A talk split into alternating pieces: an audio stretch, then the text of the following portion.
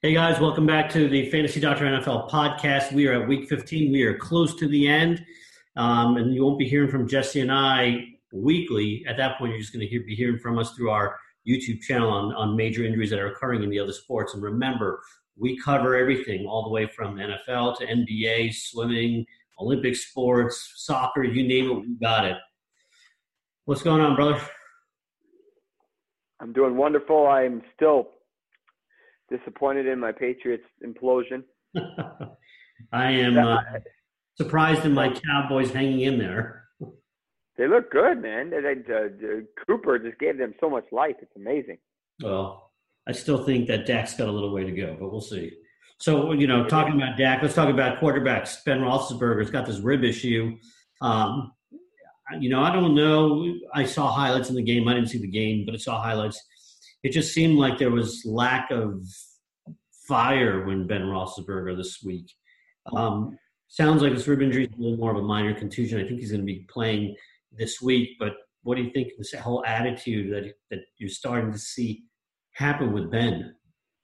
Yeah, they they really really analyzed this injury uh, from not so much the injury, but the timing and the uh, interpretation of when he can come back within the game. So it sounds like there was really minimal communication between after he left and when he came when he was scheduled to come back. Either way, uh, I mean, I, I, I, did a thorough uh, injuries 101 about this pretty much the same day because of how many different things a rib injury can lead to. But uh, the good, the fact that he came back is great news.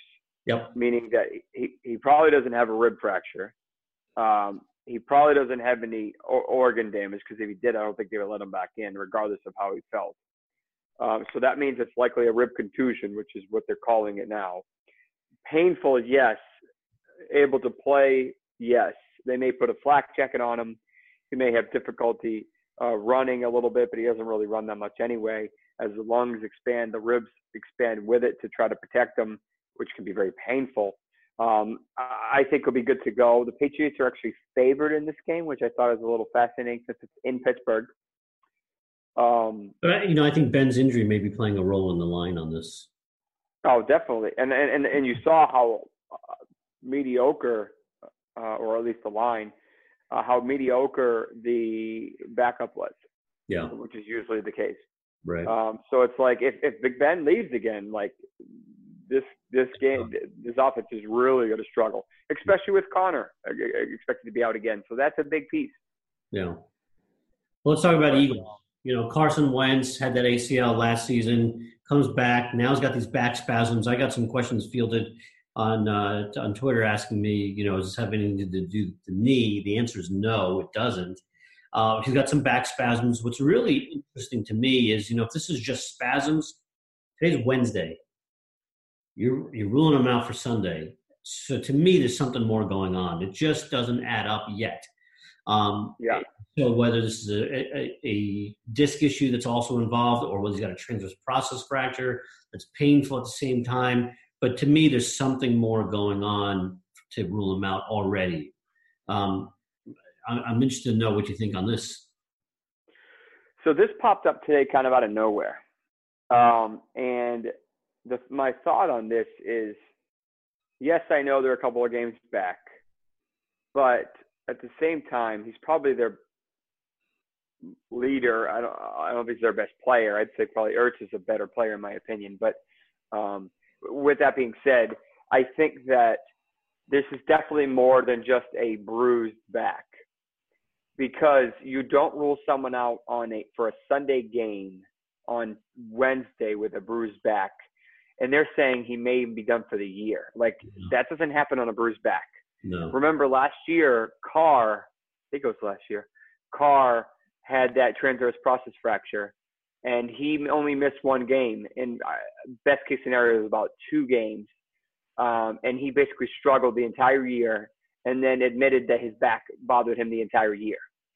So did uh, you know? I'll play a little Jekyll and Hyde here. Did him returning early because they were struggling and Foles looking so bad uh, from his from uh, his knee injury, did him not being able to move lead to him getting hit?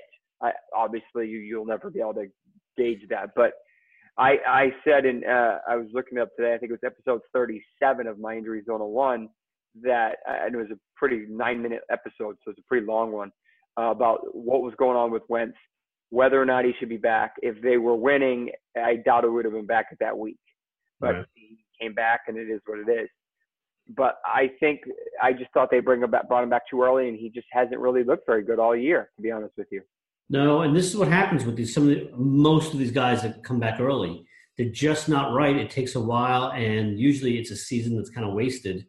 And then you come back to following season and look for him to be more classic Wentz next season. Well, let's yeah. jump to the Ravens because there's lots of stuff going on with the Ravens. You know, Lamar Jackson's got this ankle now.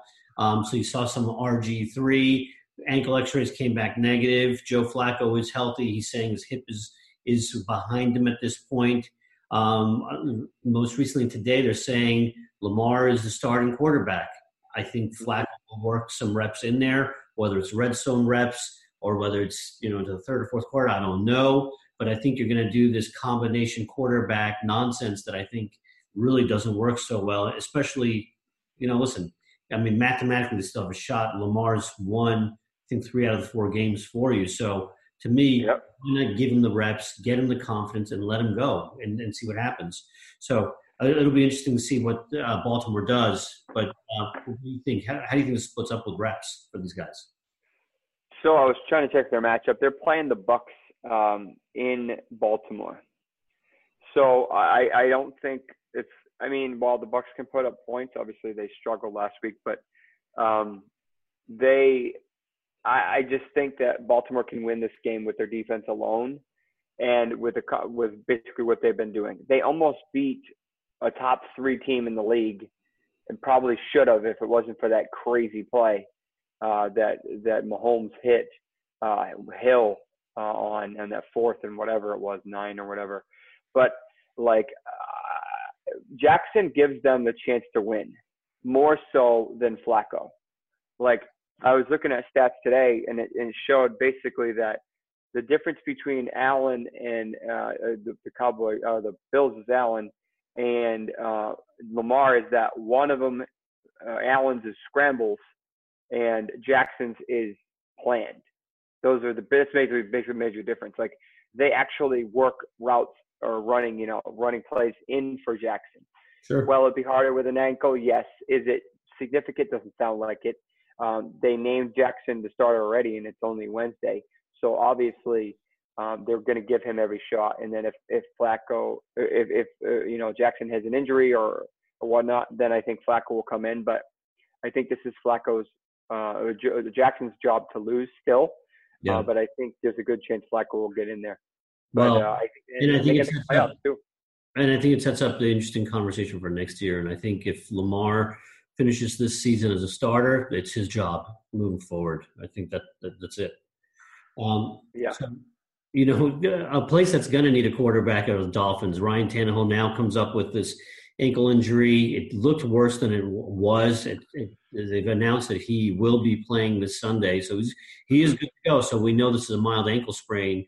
Um, but listen, between his shoulder, his his knee, his ankle, I think I think it's time for the Dolphins to move on.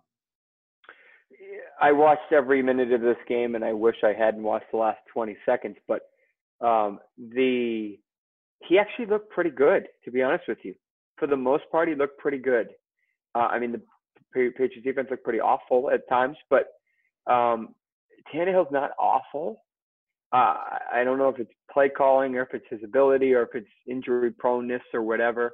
Um, that wasn't even him. His his lineman stepped on him, um, and it just it was on his ankle. There's nothing he can do. It. He was trying to. He was in the pocket, and his his lineman stepped backwards. I think it was. Um, but either way, minor. Even though it looked a lot worse, he's ready to go. Um, I mean, you're not really going to start him except for maybe Stills um, and um, uh, in Drake in some leagues. They are playing. I just looked at this matchup. They are playing the Vikings, who looked equally as awful. Um, so I mean, in Minnesota, so uh, that actually be a pretty good game. So Cam, stay away. Obviously, if you saw this game, you saw the week before. You can see his shoulder is not right. And in that fourth quarter uh, last week, you saw him really side arming balls, which is not his normal throwing mechanism. So that shoulder is not right. And uh, anticipate that he has surgery immediately in the off season. And I think, you know, Cam is uh, is going to have to rebuild this whole season, off season. Yeah, I wonder if this is a labrum or if this is a rotator cuff or if he's got a lot of damage going on. The good news is on Monday night they're playing the Saints, so that's going to be good luck there. In it's in Carolina, but um, but I just he's I don't I don't have any faith in his shoulder. He actually managed to put up some decent yards last week, um, but uh, at the same time, like well, his accuracy is off. You look at that, you watch him throw. His accuracy is off. His velocity is down. So um, you're right. I mean, this could be a cuff with a a, a, a labrum. It could be a labrum alone. But I, I, you know, having heard that he had the partial tear last 2017, that was repaired. About 40% of these cuff uh, uh, of these uh, rotator cuffs re-tear. So um, I'm not going to be surprised if it's another cuff and it's bigger. Um, oh yeah. Trubisky's struggling with his shoulder as well. I can't believe that they came out with the win. Um, he didn't look so bad, but he certainly didn't look like the normal Trubisky no. mind. So he sailed a lot of throws that he he should have made. Yes, weather, but they were both facing the weather. Like they both looked pretty bad. Goff regressed like ridiculously. Trubisky looked like a shell of himself. Uh, they got lucky that their defense is ridiculous, and that's what basically saved him. But um, yeah, he he didn't look good at all. Um, they um, they're playing. Where is I just saw that game? Um, they are playing the Packers in Chicago this week. So uh, that actually may be a pretty good. That will be a good game. Uh, I don't know. You know, is is is, is uh, Rodgers going to be able to pull this one out? Is, can Trubisky have enough firepower to to get him back in there? Because Trubisky he, just, he missed a lot of throws. My suspicion well, is it's all going to be about the defense, right? I mean, if the Packers can't overcome the Bears D, then it's the Bears' game to lose. So yeah, yeah. Uh, Sam Darnold had this foot sprain, missed two games, I believe it was, came back, re-injured it. Um, he returned to the game, so I think he's going to be fine for this week. Um, sounds like this re-injury was more of a, a minor tweak versus a, a true re-injury in my mind. Yeah, I, I, I was concerned initially, and then they said he went back in the game. I'm like, oh, okay, don't worry about it then. Yeah. But I mean, he he's he's got another year or two before he makes any progress. So let's talk about something to worry about. Alex Smith, and in, all seriousness with this one, this is a, a very serious injury, which uh, on our YouTube channel I talked about. Um, he's had multiple surgeries, I believe three or four additional surgeries to clear out a fracture uh, uh, that's been infected uh, from being open, where the bone pops out through the skin. Um, so not only is this career threatening, but it could, and I'm not trying to be dramatic, but it can be limb threatening.